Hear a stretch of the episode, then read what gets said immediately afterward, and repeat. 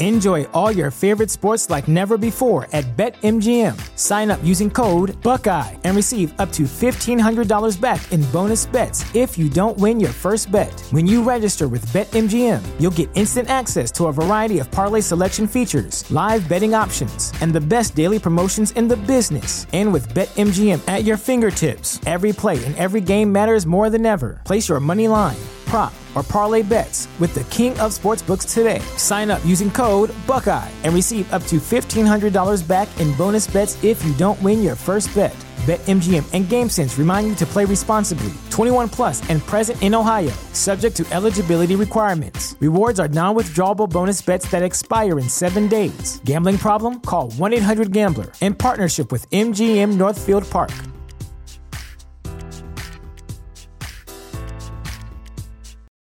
For the ones who work hard to ensure their crew can always go the extra mile, and the ones who get in early so everyone can go home on time, there's Grainger, offering professional grade supplies backed by product experts so you can quickly and easily find what you need.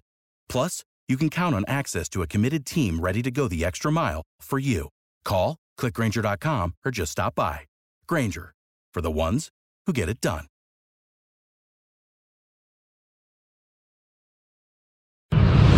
TheChairShot.com. TheChairShot.com. Always, Always use your head.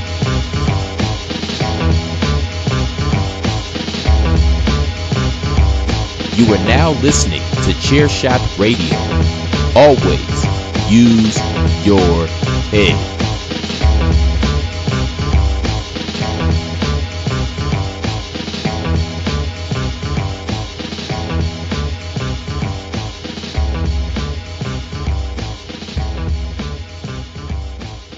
Folks, we have the honor, privilege, and pleasure of being joined tonight by self proclaimed pro wrestler, entertainer, and speaker. He's also the host of his own podcast called Nothing to Prove. Ladies and gentlemen, put your hands together and show your love for legit badass, the one, the only, Mr. Dom Vitale. Dom. Th- thanks, guys. That was. Uh that's the way to put someone over. right. Thank you. That is that is what here. Christopher yeah. Platt does. Right. There's a reason there's a reason why when people listen to this back that that Platt records the the, the chairshot.com commercials. That's there's a reason why we why we did that. So he yeah. obviously knows what he's doing. Brother, yes. I'm I'm the AJ Styles of chair, chair shot, man. Not only am I immensely talented, I'm also good at putting everybody else over as well. there you go. That's important. we call him the, we call him the MVP. He is the MVP. He's got two names. You also call him Mr. Velvet Pipes for the same reason. So That's right it all works out. The, but, the initials, you know, the initials line up. MVP, Mister Velvet right. Pipes. Velvet. Nice. Pipes. Uh, so Dom, how you doing, brother? I am doing good. Life is good. Uh, it's very seldom that I complain about living and, and waking up every day. So I'm I'm I'm living. It, it's funny that you would ask Dom that question because we're going to get into that and why Dom would say that, and we'll, we'll get there. But Dom, I, I want you know, and, and full disclosure, which I'm a big believer in. I've yeah. known Dom for ten plus years, and and so in doing an interview with Dom, for me is completely different because I have an affinity for Dom that, you know, I, I wouldn't even be able to put into words, knowing what I know, and, and I've spent the time in the conversations and everything. But Dom and his views on wrestling are just fantastic, and we'll get there. But I want people to understand, like, because if they haven't heard of you, like like you're going on, you know, you're you're way closer to 20 years than 10 years or 15 years in this business like take people back like what like when you became a wrestler like what was that like for you going through training th- that way 20 years ago or almost 20 years ago? Yeah so I, my training started in december of 2001 so i was six months removed from my high school graduation. Um, but i had been trying to get into training for months at that point. Um, you know, i used to go to the local independent shows and I kind of figured out, well, you know, there's wrestling schools, and I got to figure out where it is and who's in charge and how to get there. Um, so, you know, for months I tried to beat down the doors and, and you know, in a different way, trying to befriend some of the the indie guys that I knew, or not knew, but knew kind of where they worked. So I actually, um, I went out of my way to get a job where one of the indie guys worked, so I could befriend him to try to coax him into letting me go to the wrestling school with him and kind of get prior information out of him. Um, and, you know, and, and, that's kind of what happened. you know, we developed a friendship, and he just kind of kept giving me the brush off. I kept asking him to take me to the wrestling school. Let me try it. Let me, you know, I love it. I, you know, I just want to be a part of it. And I, he kept saying, "Nah, you don't want to do that. You don't want to do that."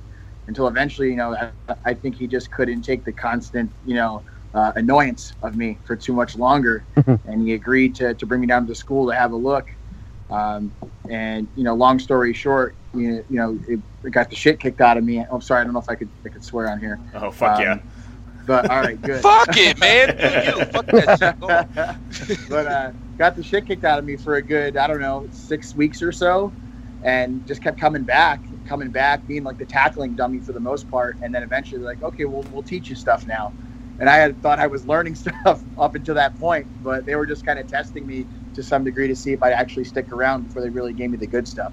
So, so it kind of sounds like wrestling was pretty much your your plan all along. I mean, did did you have any other plans, like in high school or anything, like anything else you were gonna do, or was it just you were ready, you were hell bent on being a wrestler?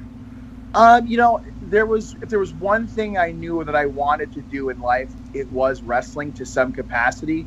Uh, honestly, I didn't think I would ever make it, you know, like big or whatever you want to call it because you know when i graduated high school i was 140 145 pounds um, skin and bones and i never i never even stepped foot inside of a gym um, you know for the first 18 years of my life.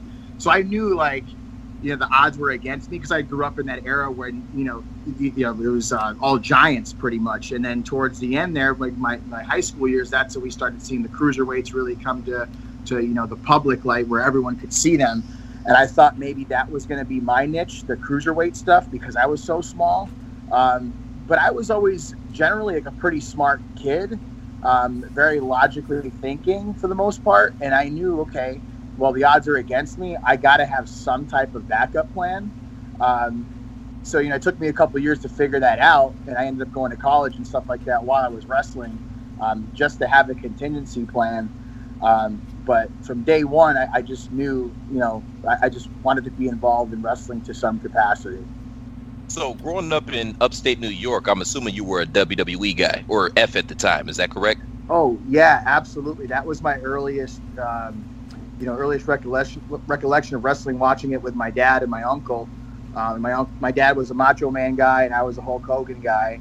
Um, and nice. that was my, my hero growing up. And WWF is all I knew, you know.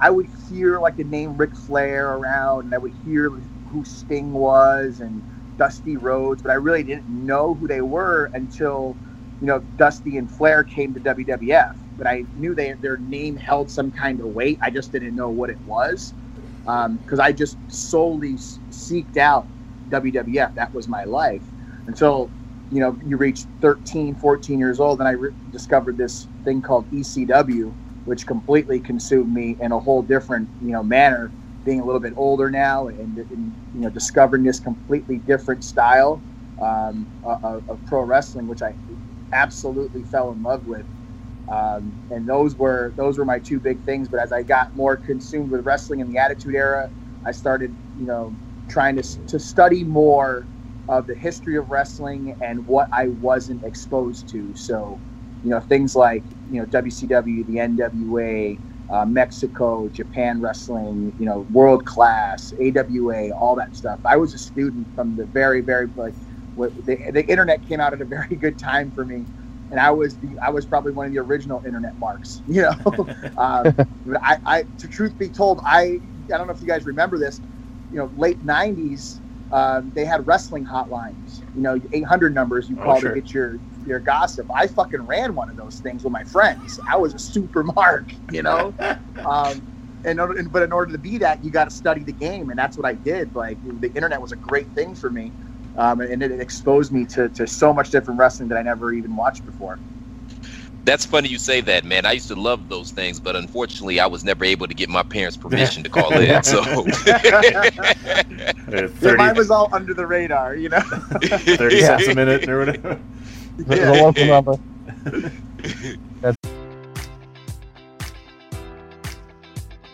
Enjoy all your favorite sports like never before at BetMGM. Sign up using code Buckeye and receive up to $1,500 back in bonus bets if you don't win your first bet. When you register with BetMGM, you'll get instant access to a variety of parlay selection features, live betting options, and the best daily promotions in the business. And with BetMGM at your fingertips, every play and every game matters more than ever. Place your money line prop, or parlay bets with the king of sportsbooks today. Sign up using code Buckeye and receive up to $1,500 back in bonus bets if you don't win your first bet. BetMGM and GameSense remind you to play responsibly. 21 plus and present in Ohio, subject to eligibility requirements. Rewards are non-withdrawable bonus bets that expire in seven days. Gambling problem? Call 1-800-GAMBLER. In partnership with MGM Northfield Park.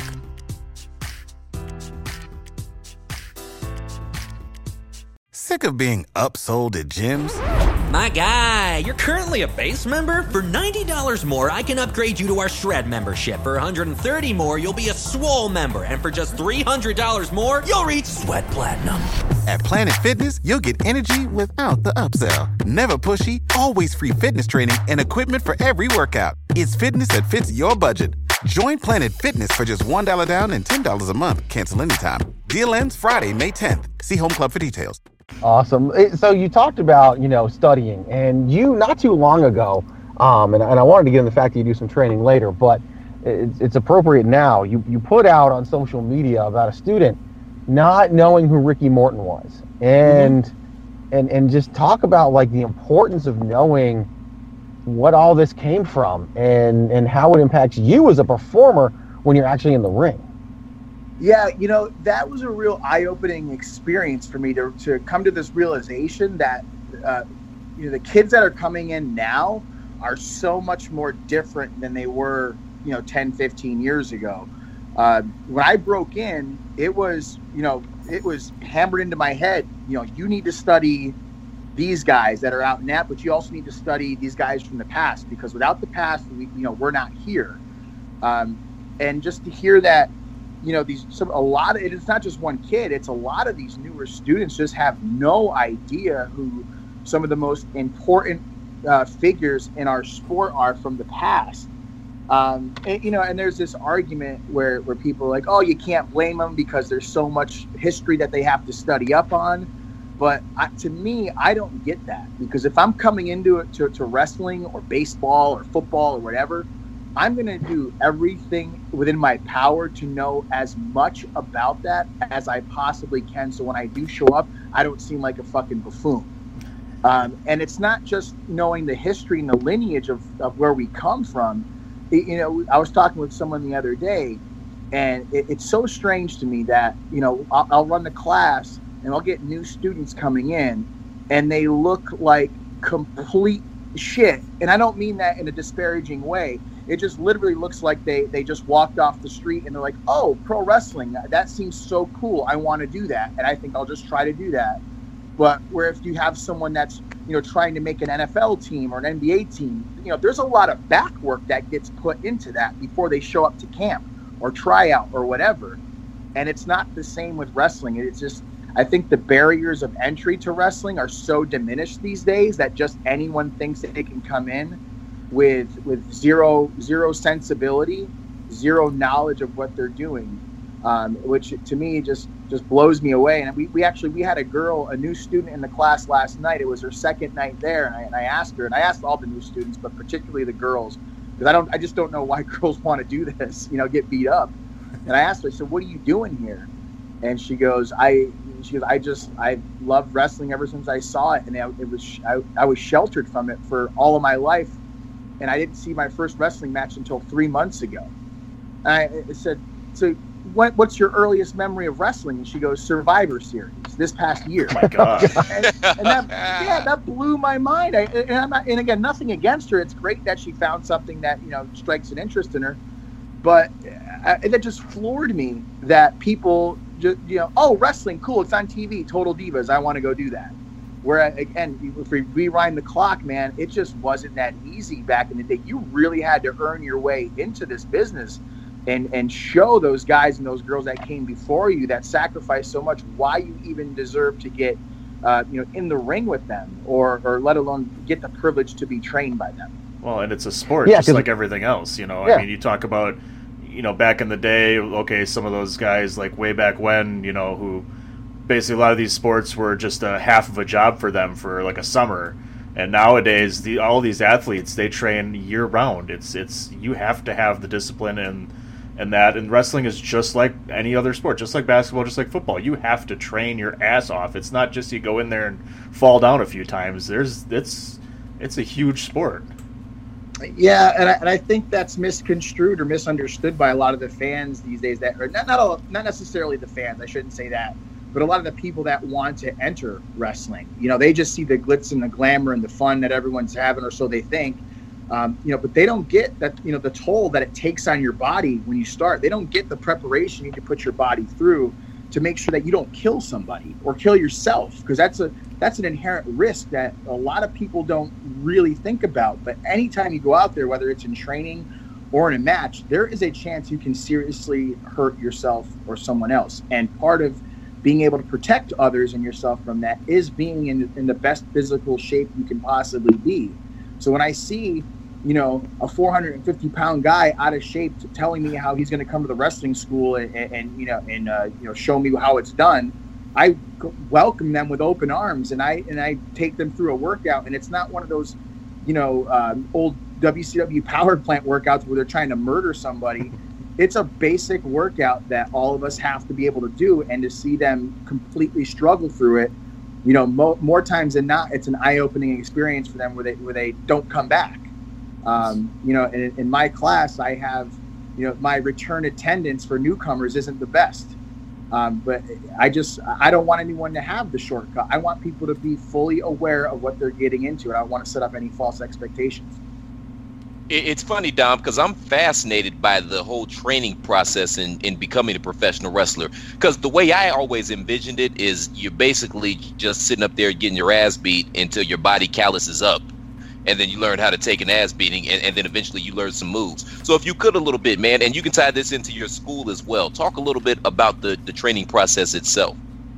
Um, so right now, I only train uh, one night a week. The, the, the school runs four nights a week, but I'm only there teaching one night a week. Um, and you know, it's kind of funny how it came up. Is that one night I just went to the school uh, to to work on some stuff for myself, and I show up to the school and there's a smattering of kids there. There's no structure. There's no one teaching the class, and we there's new students that are showing up that are showing interest in joining, and you know, there's it looks like shit, and there's no one there and that reflects on me because I'm a part of that company. So I took it upon myself to offer to, to, to teach the class on Thursdays to try to, to try to generate some more structure and get some more buy-in from from not just the new students but the guys that have been around for a while that still need a lot of fine tuning. Um, so that's what we've been doing. You know, we I, I, I pretty much I, I preach the basics, and, and I because I'm a, a wholeheartedly believe that without the basics you have nothing um, because you know I want the guys and, girls that come to our school to strive to want to make it to WWE right, uh, and get that try or get that look or whatever. And Kate, you know, the fact of the matter is, if you're going to get that opportunity to get looked at by WWE, they don't give a shit about your flip or your 450 or any of that bullshit. What they look for is your fundamentals and are you teachable. If you don't have fundamentals and you can't be taught, they have no, they don't have any use for you. So I harp on the basics. I harp on the, the, the fundamentals, the things that maybe a lot of people kind of glance over.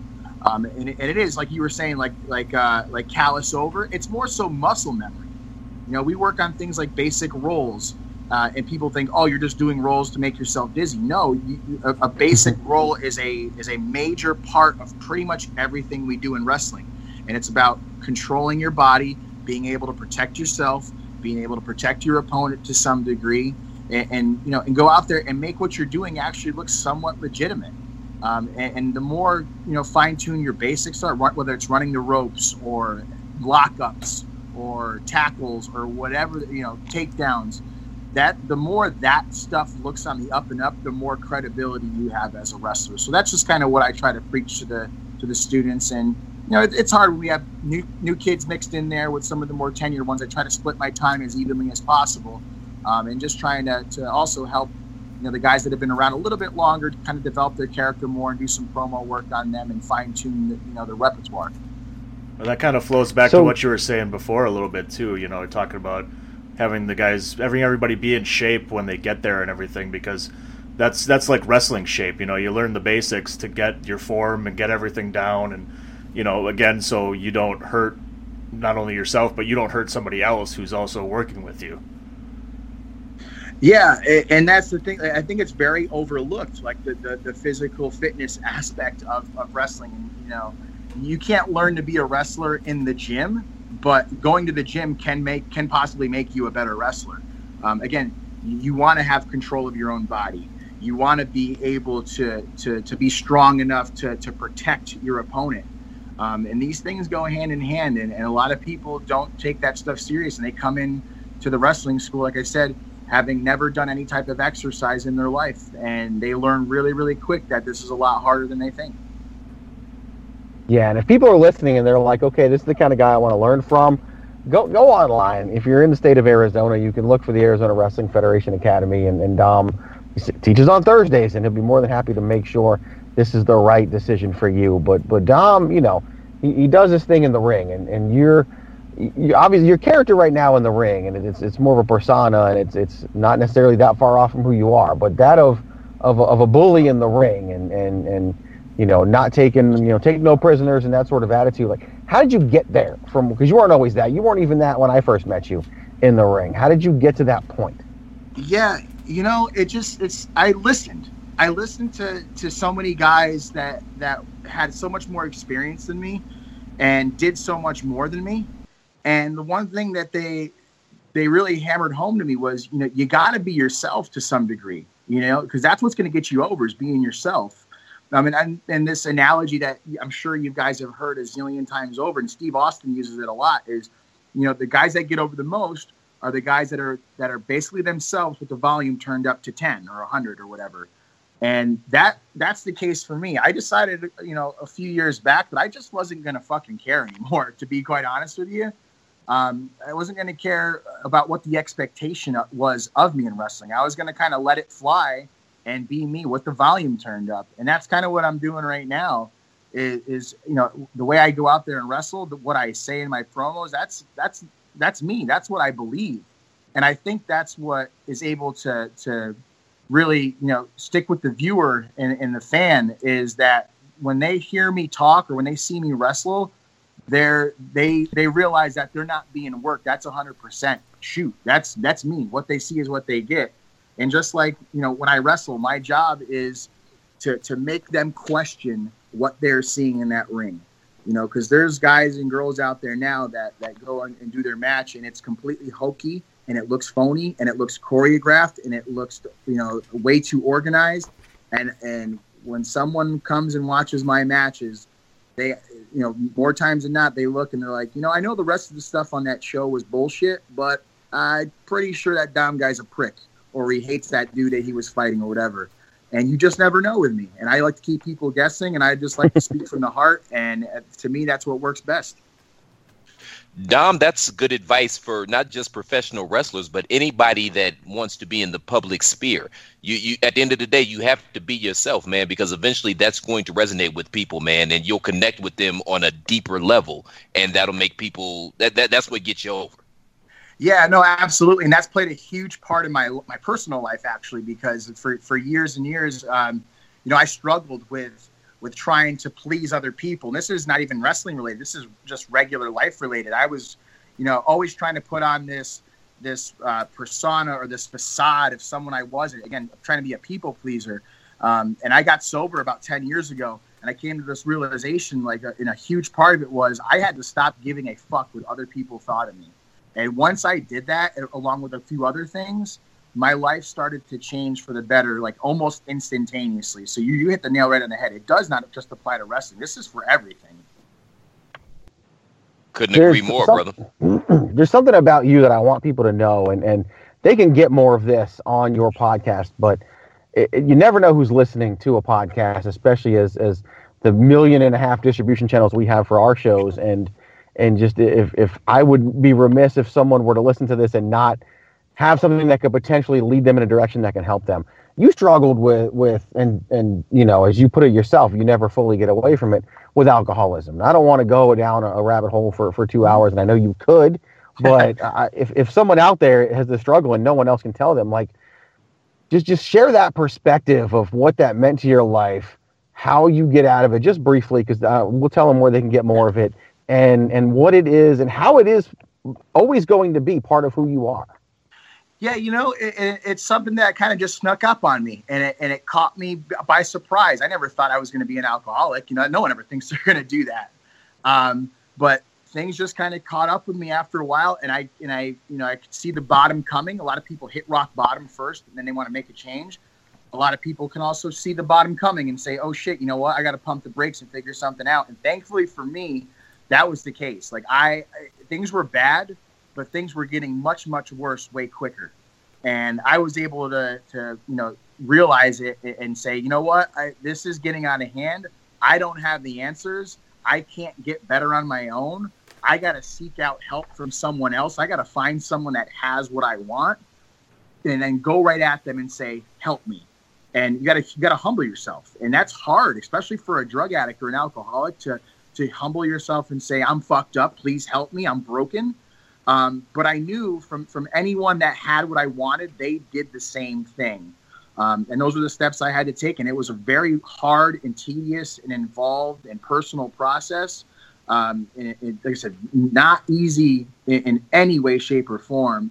Um, but I came out to, uh, for the better on, on, on the opposite end. And here I am 10 years later, living the best possible life I could live. And like I said a couple weeks ago, every year since then has been significantly better than the last and it's because of what I learned when I decided to say fuck this. I'm taking my life back. And and PMA and that's a big part of it. I'm not going to define it because I want you to. Is is a huge part of what you just said and a huge part of your life, and it's something that I've always shared in before I even knew that about you. Um, but but talk about that attitude because it, you know we we live in a world of social media, and that's just not the norm, honestly. No, it's not. We live in a negative society today, man. You know, and, and I actually, I, it's it's funny because I actually find that the more we, we we stray away from the norm in society, the better off we are. like I think that's the yeah. case for wrestling too. You know, everyone wants to be the same person in wrestling these days. Be different, and you'll stand out. And it's the same way with uh, with, with your attitude, your your mental attitude, positive mental attitude, PMA. That's something I discovered uh, from a band called H2O early on in my sobriety.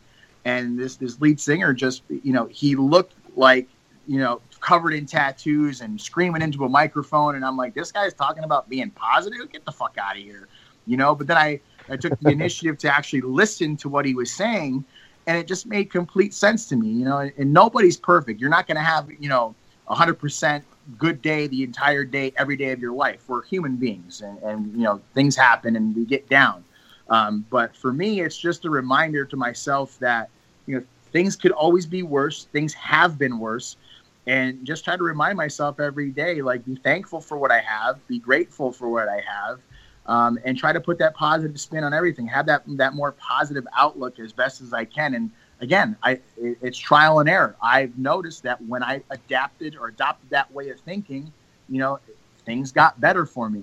But the trick is you have to sustain it over time. You can't just do it for a week and and you know have a great week and be like, all right, cool, back to being a fucking dickhead all the time. You know, it, you got to be able to. It's got to be a part of your life consistently. You always got to check yourself because you know I find myself getting you know negative and shit like that. I'm a human being. You know, I'm not perfect, um, but I have, I have to be able to check myself you know, and say, hey, you know, you're getting off the rails here. You know, there's a, I think there's a difference between complaining and being negative um, and it's a fine line. And, and, I have to, you know, check myself at times and say, okay, what are you doing right now? Are you going down this this deep dark path that's going to suck you down even more, or are you just, you know, sending out a funny tweet just to complain about something just to get a rise out of people just for fun? You know, there's a big difference in there.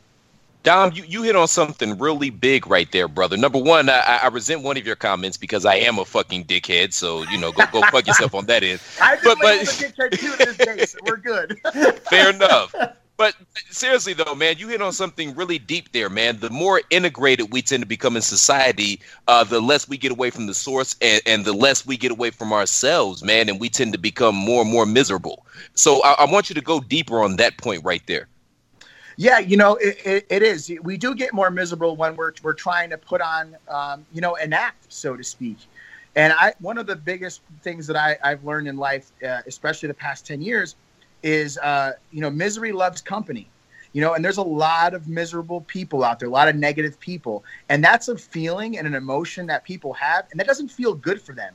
And it's it's essentially it isolates them. It makes them feel lonely. So the last thing they want to do is feel that negativity, feel that despair by themselves. So what they'll do is they'll try to bring you down with them. They'll try to bring you to their level. So you're bitching and moaning about the same shit that they are. So now they don't feel as lonely. Now they feel justified in that feeling. Um, whereas I don't fucking keep those people company. You know, I, I have I have friends, I have close family that that think that way. And You, I you- can- you also I- have a dead body you're trying to remove from your residence. It sounds like. that's, I think that's Greg throwing a dead body in the trunk. Oh, um, but but yeah, but I'm not afraid to, to cut ties with people like that, and I, and a lot of people are. I don't give a fuck if it's my mom, who I love with all of my heart. I don't give a fuck if it's my best friend or my worst enemy.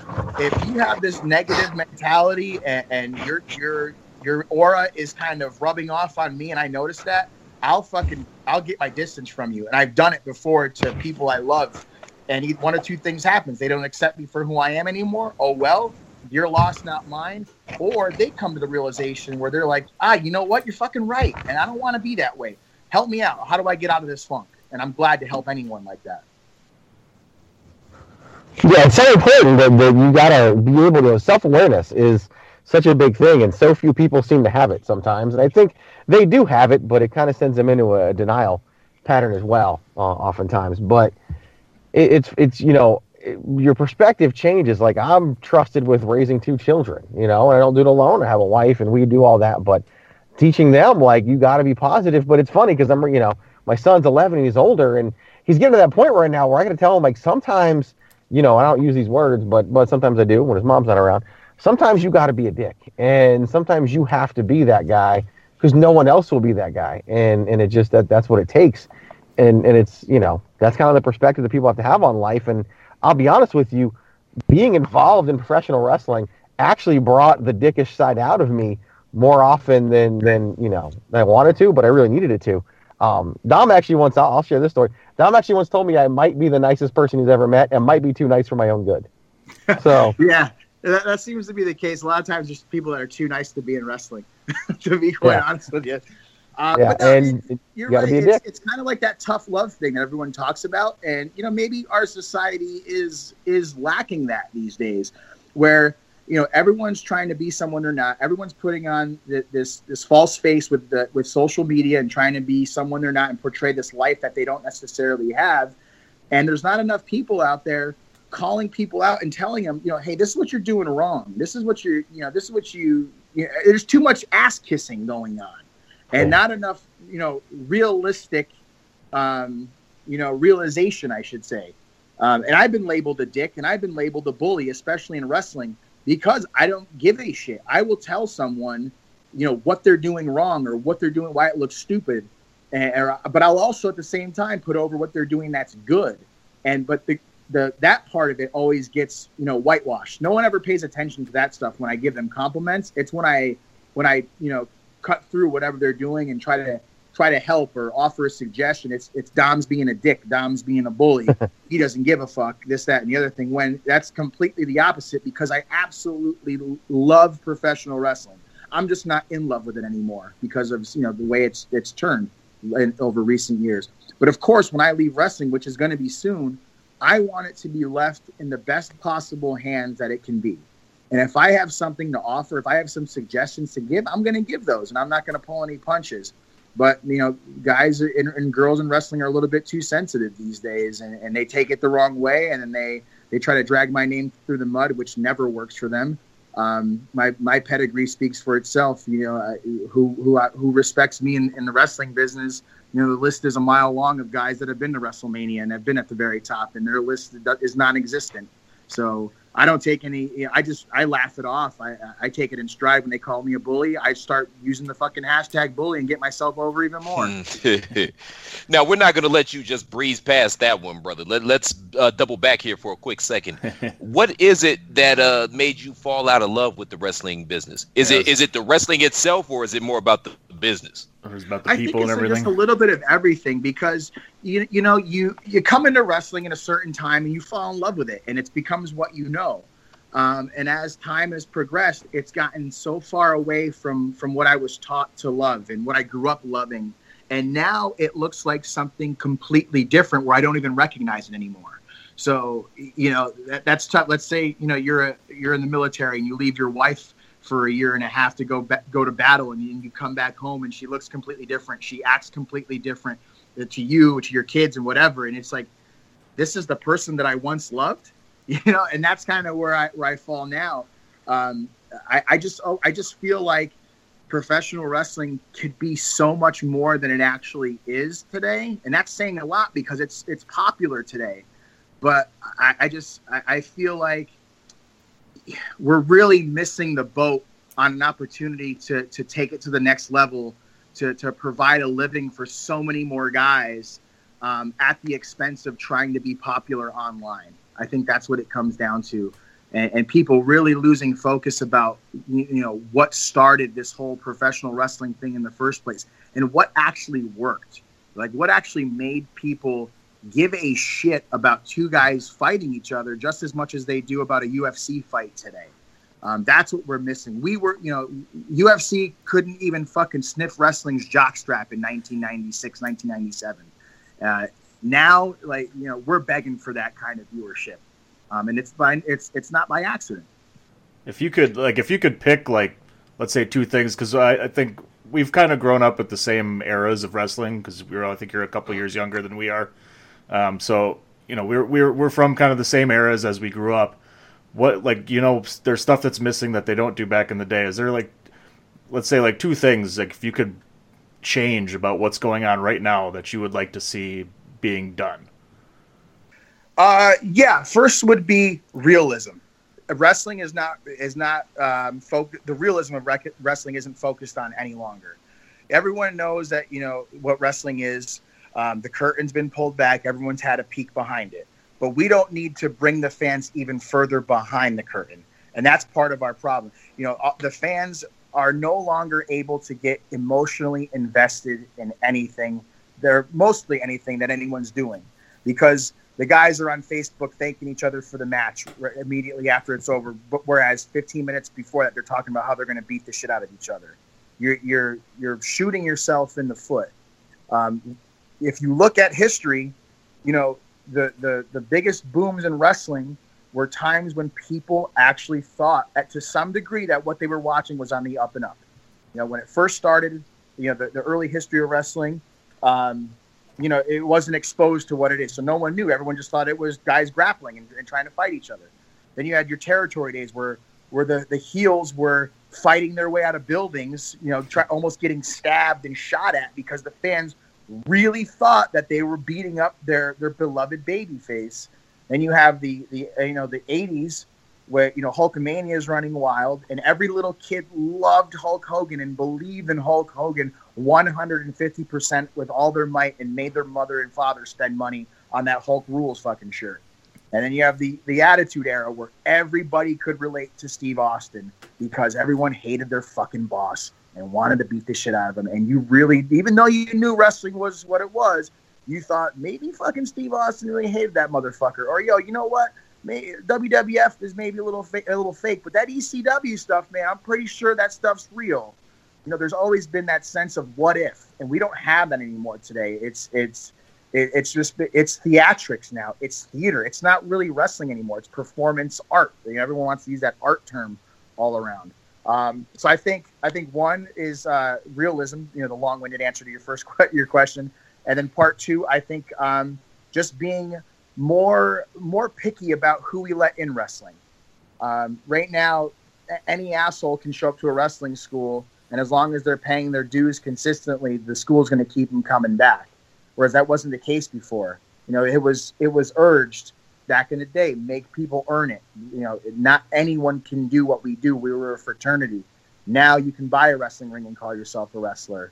Um, you know, now you, you can't tell the, the kid at the wrestling school that has zero athletic ability whatsoever that, hey, you know what, kid, this probably isn't for you because you're afraid he's going to take his, you know, a couple hundred bucks a month away from you and then that's going to put a dent in your pocket. That's the wrong mentality to have. We, we got to get wrestlers back in wrestling. We, you know, I always say you're going to stand out more if you, when, you know, or we got away from this, this era where, you know, nowadays people, you know, will ask, you know, a, a, a, indie wrestler, hey, what do you do for a living? And they'll say, oh, I'm an indie, or I'm a professional wrestler. And they say, really? You? You know, whereas in the 80s, when a pro wrestler gets asked that question, I'm a pro wrestler, they're like, well, you're goddamn right you are. Look at you. Um, and I'm not saying everyone needs to be a powerhouse or, you know, a, a bodybuilder or a weightlifter. Um, but make yourself special. Be stand out. Don't be just everyone looks like a goddamn paper boy these days. And, and, again, everyone looking the same. And it's just a bunch of skinny little kids doing flips and acrobatics and trapeze moves and shit like that that mean nothing. And you know, I got a very interesting um, philosophy on how those people are going to end up in a couple of years. You know, relating it to the the wrestlers that had a drug problem back in the day. But I don't know if you guys want to hear that. So. So basically, everybody that's wrestling right now is going to end up like Dynamite Kid. That's what I hear you saying. Yeah, to some degree, I really think that, man, because you, know, you think about the 70s and 80s, everyone was doing all kinds of drugs in wrestling, right? And we didn't really see the effects of that until the late 90s, early 2000s, and today. Everyone, you know, everyone was dying young, but that was the norm back then. And nowadays, these guys are doing all these these moves and maneuvers and killing themselves. Like you know, injuries are abundant, and these guys think they're Superman and let's you know fast forward the clock 15 years from now, a lot of these guys are going to be in some really fucking bad shape. And I've been wrestling for 17 years, and I haven't done nearly the amount of fucking death defying shit that these guys do these days. And I feel like shit a lot of days today. And if I feel like this and I didn't do any any of that shit they're doing, they're in for a lot of fucking trouble down the line that's an interesting point you bring up, man. And I, I, think that crosses over to not just professional wrestling, but other sports in general. You be it football, basketball, baseball, hockey, whatever, you name it, man. There just seems to be, and, and maybe I'm just a prisoner of the moment, but it seems to be that there's just more and more injuries nowadays than there used to be back in the day. Well, you're absolutely right. And and think about it. You know, athletes today are bigger, faster, and stronger whether that's with, with the assistance of performance enhancing drugs or not, it, it doesn't matter. You know, technology is advanced. Um, you know, uh, methods of physical fitness have advanced. You know, equipment has advanced. So yeah, all of our athletes, whether like you said, wrestling, hockey, football, bigger, faster, stronger. You're you're getting hit harder. Um, you're taking more trauma to your body. Um, and you, you know now we live in this this world where it's you know tr- train wrecks are so fun to to look at but now you can see a train wreck instantaneously on your phone, and everyone wants to do those those things to stand out. And and especially in wrestling, we're in this uh, this viral era where guys are purposely trying to go viral, and they're doing it completely wrong. Like if you take a look at Joey Ryan, I I, I think Joey Ryan is a, a very interesting case here. He went to Japan, did this spot with his dick that got super over on accident. And he's made mad money off of it, and I fucking commend him for that. Good for him. Now you got a bunch of fucking jabronis out there that are trying to to to kind of chief off of that a little bit and are purposely trying to do the same type of stuff. And it's not the same because it's not being done organically. And you know they might get 500 views or 1000 views on a week and then everyone forgets about it whereas joey did it the right way. It just happened and he monetized it and he continues to monetize it. Whereas everyone else now is trying to to do that one thing that's going to make them stand out. And, and that's it's not just in wrestling it's anything. People are, are, are, interested in this type of things when it happens naturally not when it's forced. Well and, and like you said you know it's, it's you know you're trying to stand out. You don't have to do some crazy ass bump some stupid flips and, and all that stuff. You, you can't tell me that right now you couldn't go out there with an austin 316 promo and have that go viral and go over because that was just such a badass moment off the cuff. I'm, I guarantee you, just a good ass promo like that could get over in the wrestling business.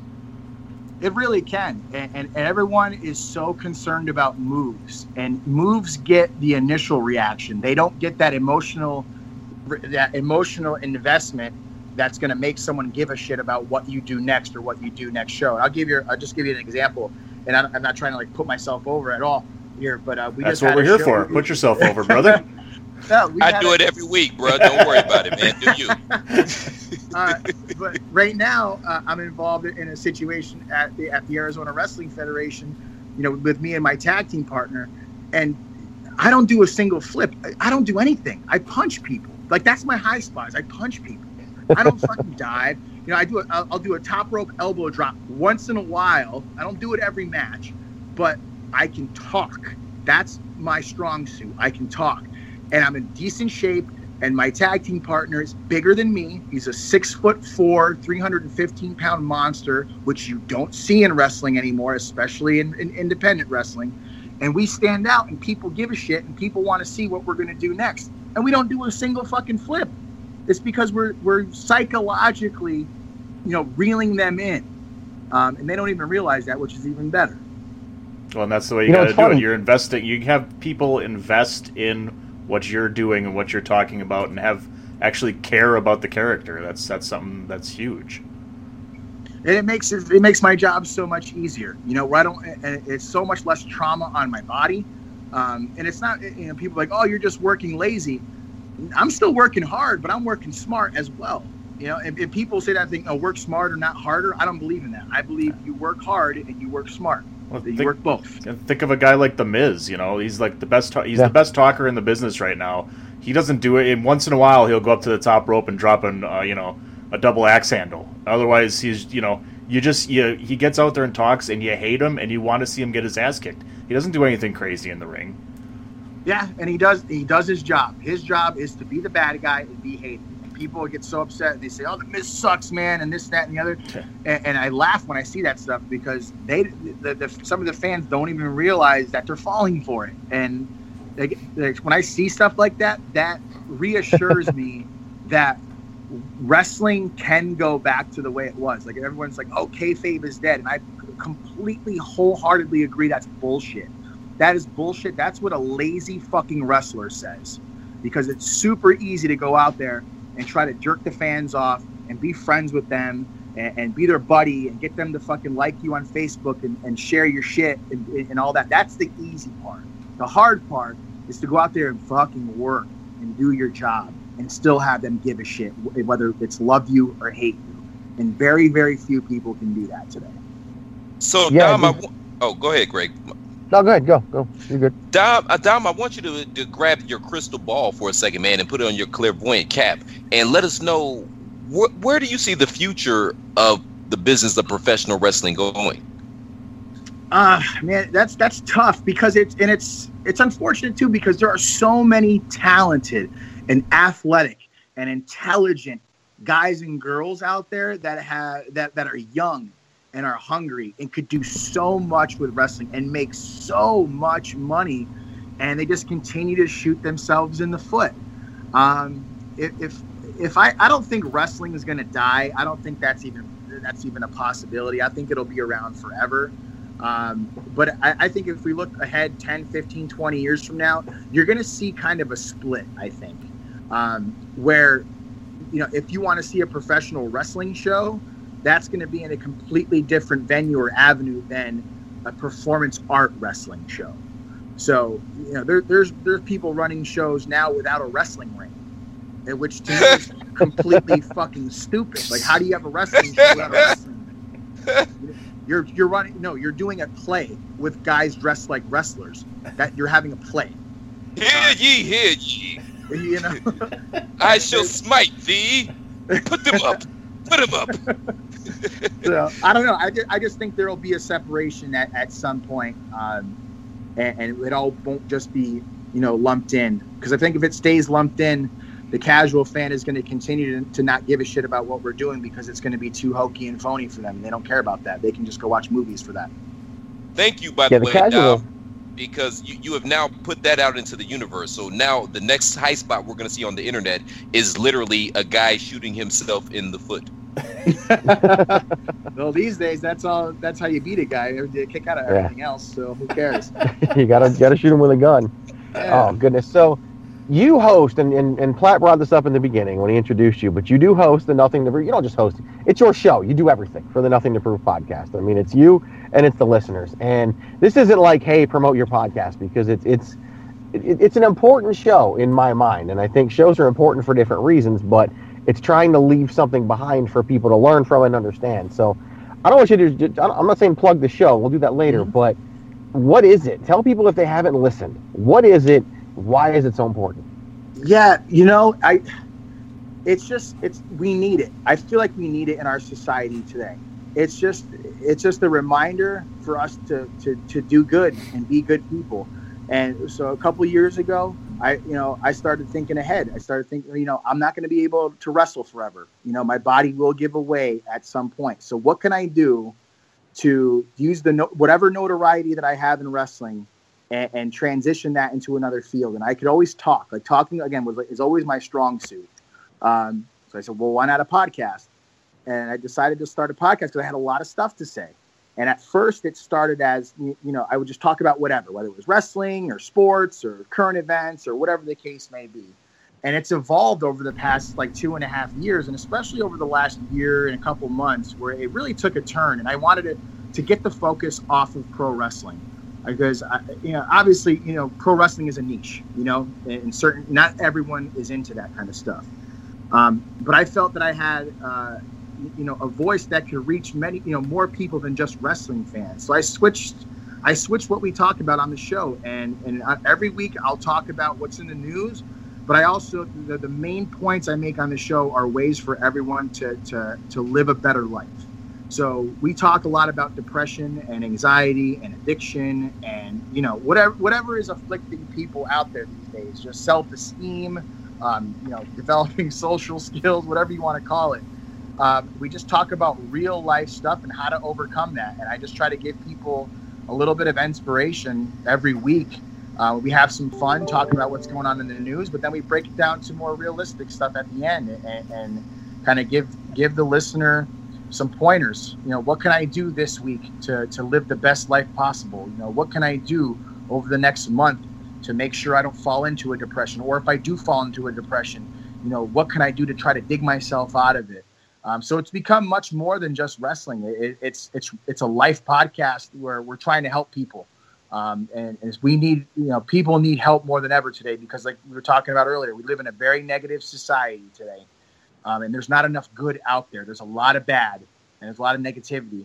And I just try to bring some good and some positivity to the world, and and you know, lay it on the plate for everyone and say, here it is, you guys, use it. It'll work. It's up to you to use it, though. Dom, Dom, excuse me, Dom, Dom, bro. Okay, bro, you, you can't say, well, I don't really want to put myself over, and, and then say that your podcast is here to enrich humanity, bro. Like you, oh man, come on, you man. Said, you said that, dude. yeah, hey, but that's the thing, man. You never know how far one voice can go, man, and it travels. You know, and I and that's the way it's been on this show you know, I I started with a very small audience, and word of mouth is a motherfucker, man, mm-hmm. and it just spreads. And I just had I've had so many people reach out to me and tell me how the show has immensely changed their life or saved their life, and that's to me that means comp- so much more than anything wrestling has ever given me. And I love wrestling to death, I really do. Um, but I'm talking, we're talking about you know human lives here, man, and that is completely worthwhile to me. So it, may, it makes it worth it doing that show every Monday. Like I said, even when you know I'm like dragging my ass and, and having to do, you know record, and I'm like, oh, I don't know what I'm going to talk about today. Oh, I'm so tired. But that's what picks me up. That's what tells me, you know, it's got to be done because there's someone out there that's that's waiting to hear what you have to say, and it could be a lifesaver. Yeah, I would think just I mean just reaching one person is probably just amazing to, to have that feeling, you know, that you're that you're helping out humanity like that. That's inspiring. Yeah. One, dude, the this it is it's crazy. You hear that a lot too. Like, oh, I just want to help one person, and you think, oh, just one person. But then when you do, it's like, holy shit! Like th- that really did. Like what I said, right. what came out of my mouth, changed someone's life completely. Where from where they went from feeling like a downright piece of shit to feeling n- never feeling better about themselves or in quite some time. Like that's powerful stuff, man. You know that that, that proves to me or shows me that you know, I have an influence on a lot of people, and I got to do it, use it for the right reason.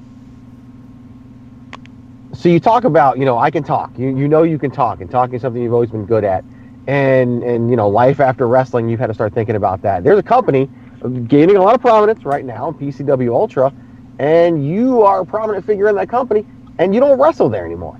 So share with the people, a the company, and b what you're doing and how it sort of maybe changed how you're you're looking at wrestling, looking at your career, all of that.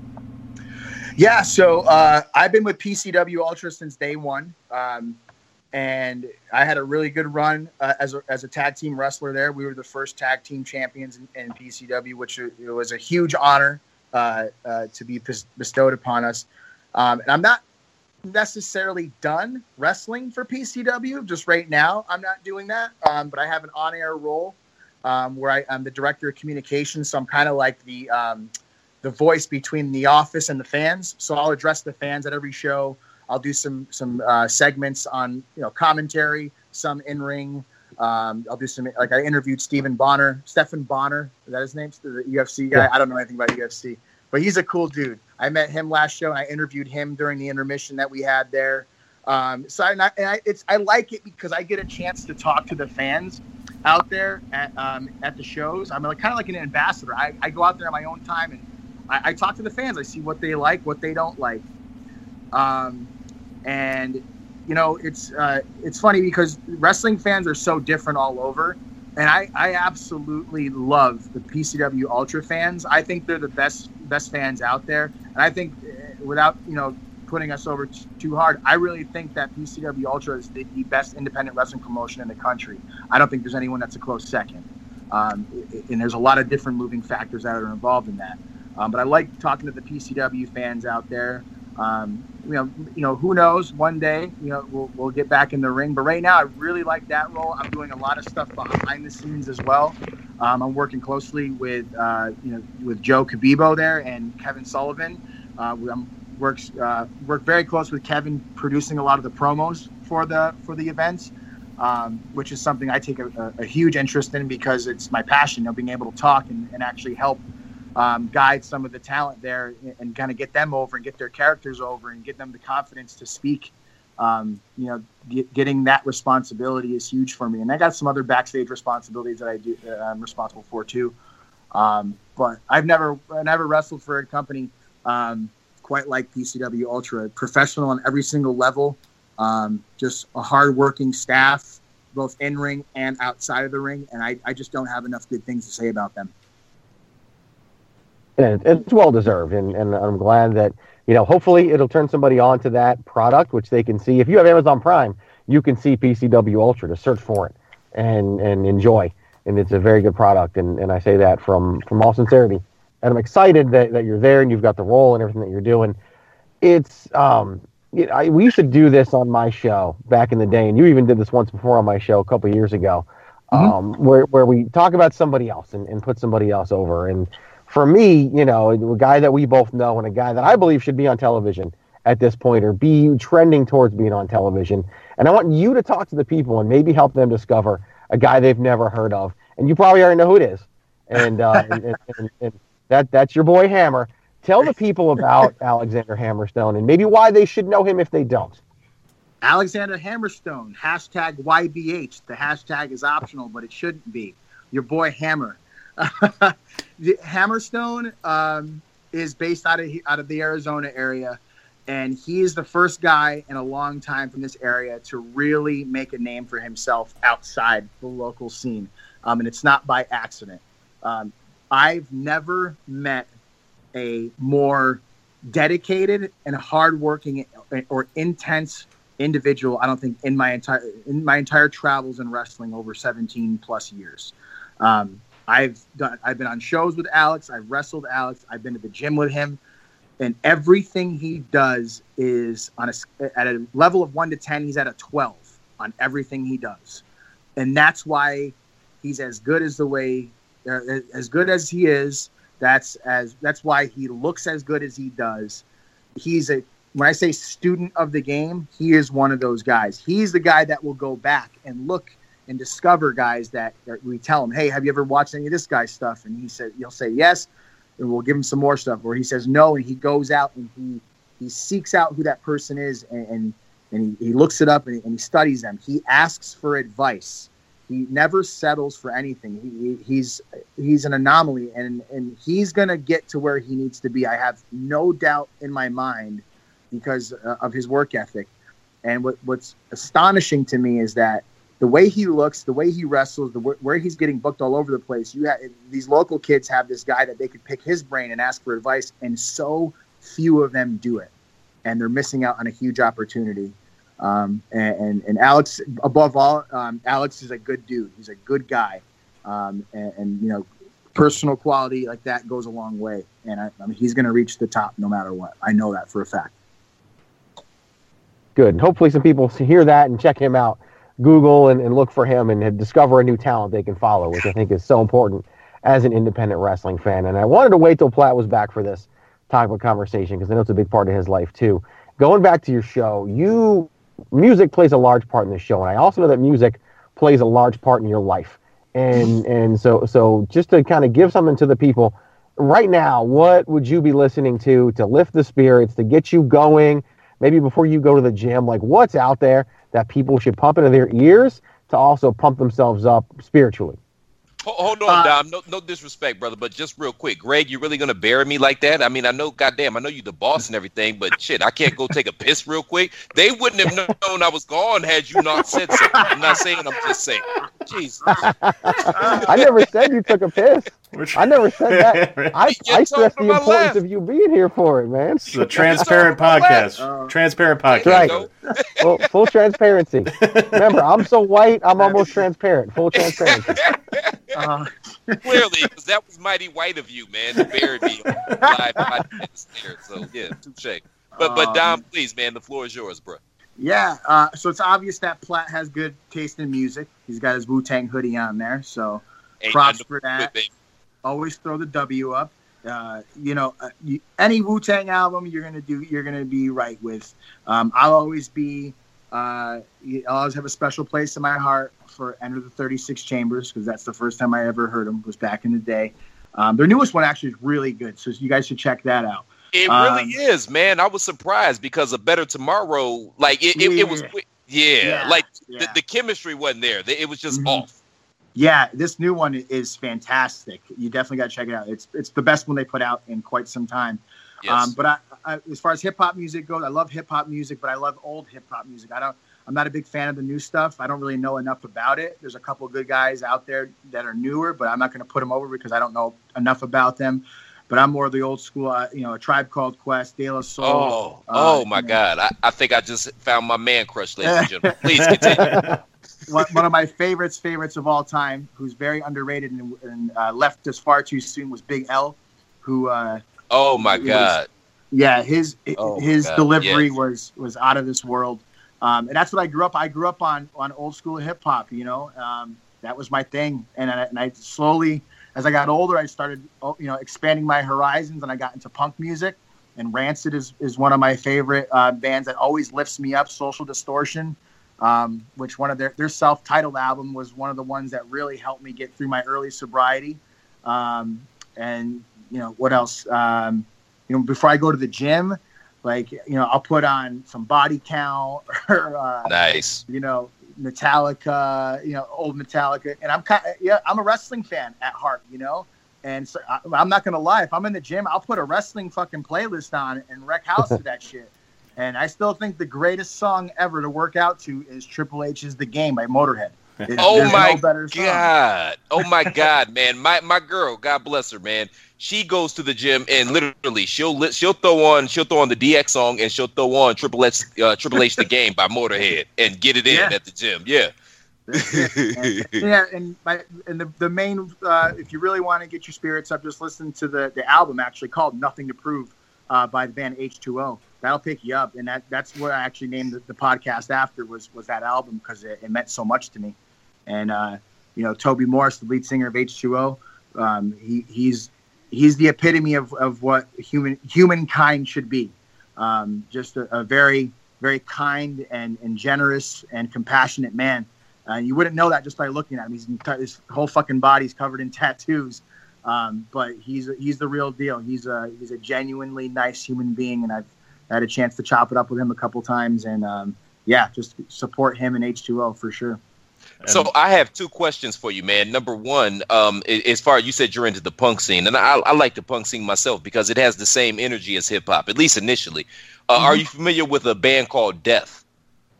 You know, I just got put on the death a couple years ago after Okay. that, that, uh, that The the that documentary? Yeah, Yeah, same here, yeah. same here. Yeah. very very good. The the original punk band, actually. Yes. Yeah, for Yeah. those of you that aren't familiar, Death is the are these three brothers, and I mean that in every sense of the word, from Detroit. And they, they were making punk music before there was a such thing as punk music, because you know everybody tries to uh, claim that the Sex Pistols are the original punk band, and, and shout out to them, man. I love Sid Vicious and all that. But yeah, this group was actually about you know three or four years. They started making music three or four years before the Sex Pistols came out, and there's a really good documentary about them on Netflix, so you guys should go check that out. Yeah, absolutely. Um, uh, it, it, it kind of relates to the wrestling thing, like know your know your roots, you know, know Yeah. your history. Yeah. Um, yeah, yeah, yeah. Definitely check out a band called Death for sure. And, and number two, man, you brought up the Wu Tang, man. Who's your favorite member? You know, fuck. It, it, I don't know if it's the cliche answer, but for me, it's Method Man. I I think for some reason people sleep on him, and I don't know if it's because he's in in movies and more, more mainstream, but that motherfucker is a lyrical fucking savage. If you really listen to his stuff, and actually, he just had a really good interview that he did with Michael Rapaport um, on the I Am Rapaport podcast that I highly recommend any Wu Tang fan listen to. Um, and he really breaks down the history of, of him and the group. Um, and ob- obviously, every member of the group is is talented. Um, eh, but he he not only is he great, uh, you know, as far as his his, uh, his lyricism and how he rhymes, but I've seen incarnate different incarnations of the Wu Tang Clan in concert about twelve times, and uh, whenever he's on stage, he he has this this charisma and this stage presence like I've never seen before in hip hop. So, Method Man is indeed the man. I, I apologize, man, but you brought up seeing Wu in concert, man. Can I tell a quick story about me smoking weed with the Wu Tang? Oh boy. Absolutely, yes. Fair enough. So uh, this was uh, 2000. I was home from college, and, and my boy Frank Nitty and I. Shout out to Frank Nitty, man. I know you're not listening, but I still love you, bro. So we're. I- I'm originally from Cleveland, so we're downtown Cleveland. Wu Tang showed up to the show. Uh, it was their show. Uh, first and foremost, they were literally like three hours late. So you know, they're. But I, I guess that's just uh, concerts. That's how that That's goes. their thing. That's what they Yeah. do. Old Dirty didn't wasn't be- wasn't there because they said he missed his flight. I, I don't know how true that is, but he wasn't there. But R.I.P. to to Dirt McGirt. So we get there, man. We're in the front row, man. We're hanging out, and all of a sudden, RZA shouts out, "Hey, does anybody got any weed?" Of course, we got weed on us, right? So my man Frank goes in his bag and, and pulls out his weed. And he hands it to RZA on stage. So RZA, they're all on stage, they're performing and everything, and RZA's rolling his blunt and this and that. And then they go ahead, they light it, they take a couple puffs, they pass it around to all you know nine members that was there because Cappadonna was there as well, and, and then they bring it out to the crowd, and I, I shit you not, RZA literally took the joint or took the blunt rather and put it straight into my hands, so I can say that I had a cipher with the Wu Tang Clan. Uh, that's, sim- that's similar to, to one of my stories in that uh, this is like back in my, my my back in the day day. This is probably like 2001, 2002, and we were at a show. It was U-God and Masta Killa were, were performing, and everyone in the whole building was smoking weed. So we we figured that we could too. So we did, but we got caught. We got kicked out of the venue. and, uh, I had to beg and plead the, the, to the bouncer. I said, I didn't, un- I didn't understand. I thought it was okay since everyone else was. And he let us back in for the show. I was like, we won't do it again. He let us back in, and years later, I, I started bouncing at a bar. And I thought back to that situation, and I was like, if any of these motherfuckers tried pulling that with me here, I would drop them on their fucking head. it would not happen. so I feel like I really lucked out that evening. Pop. Uh, so before we go, you, you speak to a lot of people, and and you you're you're afforded that opportunity to do some some speaking engagements at times. Um, and and I just want to keep it brief and almost keep it you know mysterious. If if you just you know a couple sentences, if you wanted to impart something on somebody and they left the room and, this, and that's what they remembered about what you told them, what would it be? Wow, really put me on the spot here, Greg. I tell you. I know you can handle it. I know you can handle it. yeah, absolutely. Uh, my my parting words, you know, you know, to anybody are, I would just say, prove me wrong. I, I I've been using that a lot lately because everyone has uh, you know excuses or everyone thinks they're they're as good as or you know as good as the next. And i always say you know i do this better than you. I do that better than you and i want you to prove me wrong. Because i don't think i'm the best at everything i do. Absolutely not. Um, but i want people to be able to, to, to work harder. Um, and I, I think a lot of people you know don't live up to their fullest potential and they they shortchange themselves. And i want to challenge people to actually um, go out there and, and, push their limits and see what they're actually what they're actually made of and what they have inside of themselves. And when, when you push that limit or push past it, it opens up a whole new world for you because you never you've never even you know gotten into that that realm before. And then when you actually get there by pushing your limits and pushing past it, it opens up a world of opportunity for you. So I just say, prove me wrong, and I know everyone can, and I know everyone will. There you go. Beautiful. Well, now we can put everything over. Tell people where they can find you, where they can find the show, and where they can connect with Dom Vitale. Yes, thank you, Greg. Uh, best place to find the podcast is nothingtoprovepodcast.com. Uh, we have all our episodes up there. We're also on uh, iTunes and Stitcher, and pretty much, I think, almost every other podcast platform out there. Um, I'm not really a technical guy, so I don't know how that works. Um, but we, I, uh, we also, I, I, have a VIP show, uh, like a premium show that you can pay a subscription for, um, where I do talk specifically wrestling related items only on that show. It's a, it's an additional podcast that I release every week. It's an hour long where we just talk wrestling stuff, where I give my insight on some of the stuff that's happened in, in the wrestling world or experiences of my own from the past week which we're getting a lot of great feedback about. All the, the VIP members really are enjoying that quite a bit. Um, so we, we have fun on that every single day or every single week. Uh, and you can do that by visiting patreon.com and just search Nothing to Prove. And there you can find out how to become one of our VIP listeners. Um, and if you want to follow me on Twitter, you can do so at Dom El Bomb. Uh, that's Spanish for Dom the Bomb. For those of you that don't know Spanish, uh, you can follow us on nothing um, at Nothing to Prove podcast. Or, I'm sorry, at NTP podcast, I should say. Um, yeah, on, we're on Facebook too. You know, just search Dom Vitale or Nothing to Prove podcast. We're over there. Instagram, Dom El Bomb over there too. And uh, yeah, man, just keep spreading the word. That's all I'm doing. And uh, if you wanna, if you wanna make your life a little bit better, join our Nothing to Prove family. Listen every Monday for free, and uh, and you know take what we give you and, and apply it to life, and just watch as you reap the benefits. There we go. I love it, Dom. Again, you know, I talk about full transparency. I, Dom was was able to come on last minute when when somebody canceled, but I'm a believer in things happening for a reason. I'm sure that someone listened to this show and heard what you're saying and needed to, whether they're in the world of wrestling or whether they're out of the world of wrestling. They needed to hear it. You gave a lot of time to everybody today, and, and I thank you for that. I thank you for coming on, and I just I thank you for for being you because that's the best you can be, and and we appreciate it. Yeah, and Greg, I just want to let you know, man, um, it's my pleasure to, to help you out in any way I can because uh, there, there's there, there wasn't many, but there, you were one of those guys that always believed in me and my ability since day one. Um, so whatever I can do to ever help you out, you know, I'm down for that. It's funny. We already got to the part, part where we say goodbye. I want to tell a quick Dom story, just because it, it's it's you know I, I want to. Um, and this actually goes back before Dom was this persona in the ring, but Dom's always been the same person um, or at least it, it's always been in there. I was a figurehead for what was called Impact Zone Wrestling back then, and and and, and the booker was never there, and he gave the book to somebody else, and I won't name names because I'm friends with all these people, and and I did a lot of the booking kind of secretly, and and we had like this this stable, and we were under the guise of the National Wrestling Alliance, and that didn't go over too well because it pissed off the NWA people at the time, and and the plan was to eventually move to to a faction or a stable called the DeMarco family and and it never happened because that's just the way things go sometimes.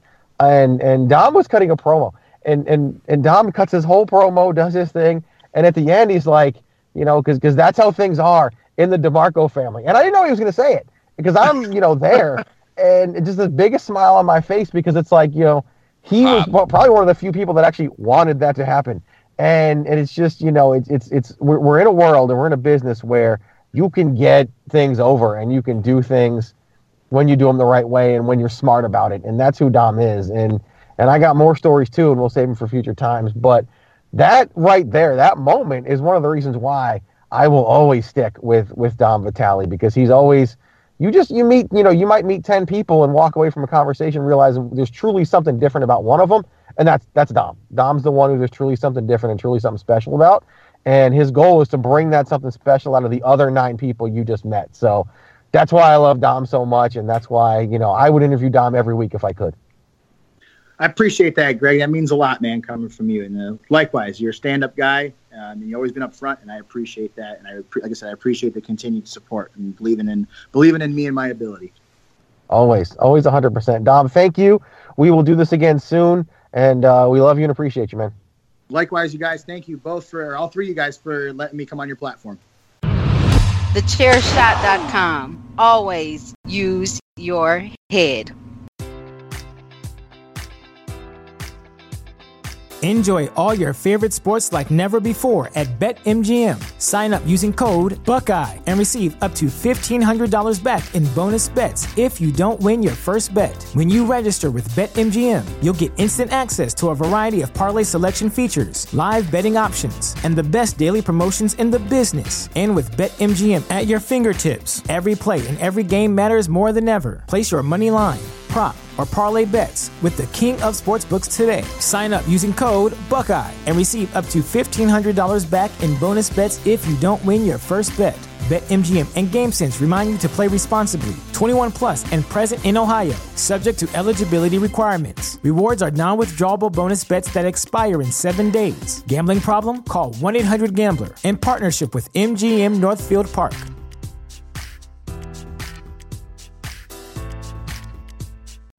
You know how to book flights and hotels. All you're missing is a tool to plan the travel experiences you'll have once you arrive. That's why you need Viator. Book guided tours, activities, excursions, and more in one place to make your trip truly unforgettable. Viator has over 300,000 travel experiences to choose from. Everything from simple tours to extreme adventures and all the niche, interesting stuff in between. So you can plan something that everyone you're traveling with will enjoy. Real traveler reviews give the inside scoop from people who've already been on the experiences you're considering. So you can plan with confidence. Free cancellation helps you plan for the unexpected. And 24 7 customer support means you can travel worry free. Download the Viator app now and use code Viator10 for 10% off your first booking in the app. Find travel experiences for you. Do more with Viator.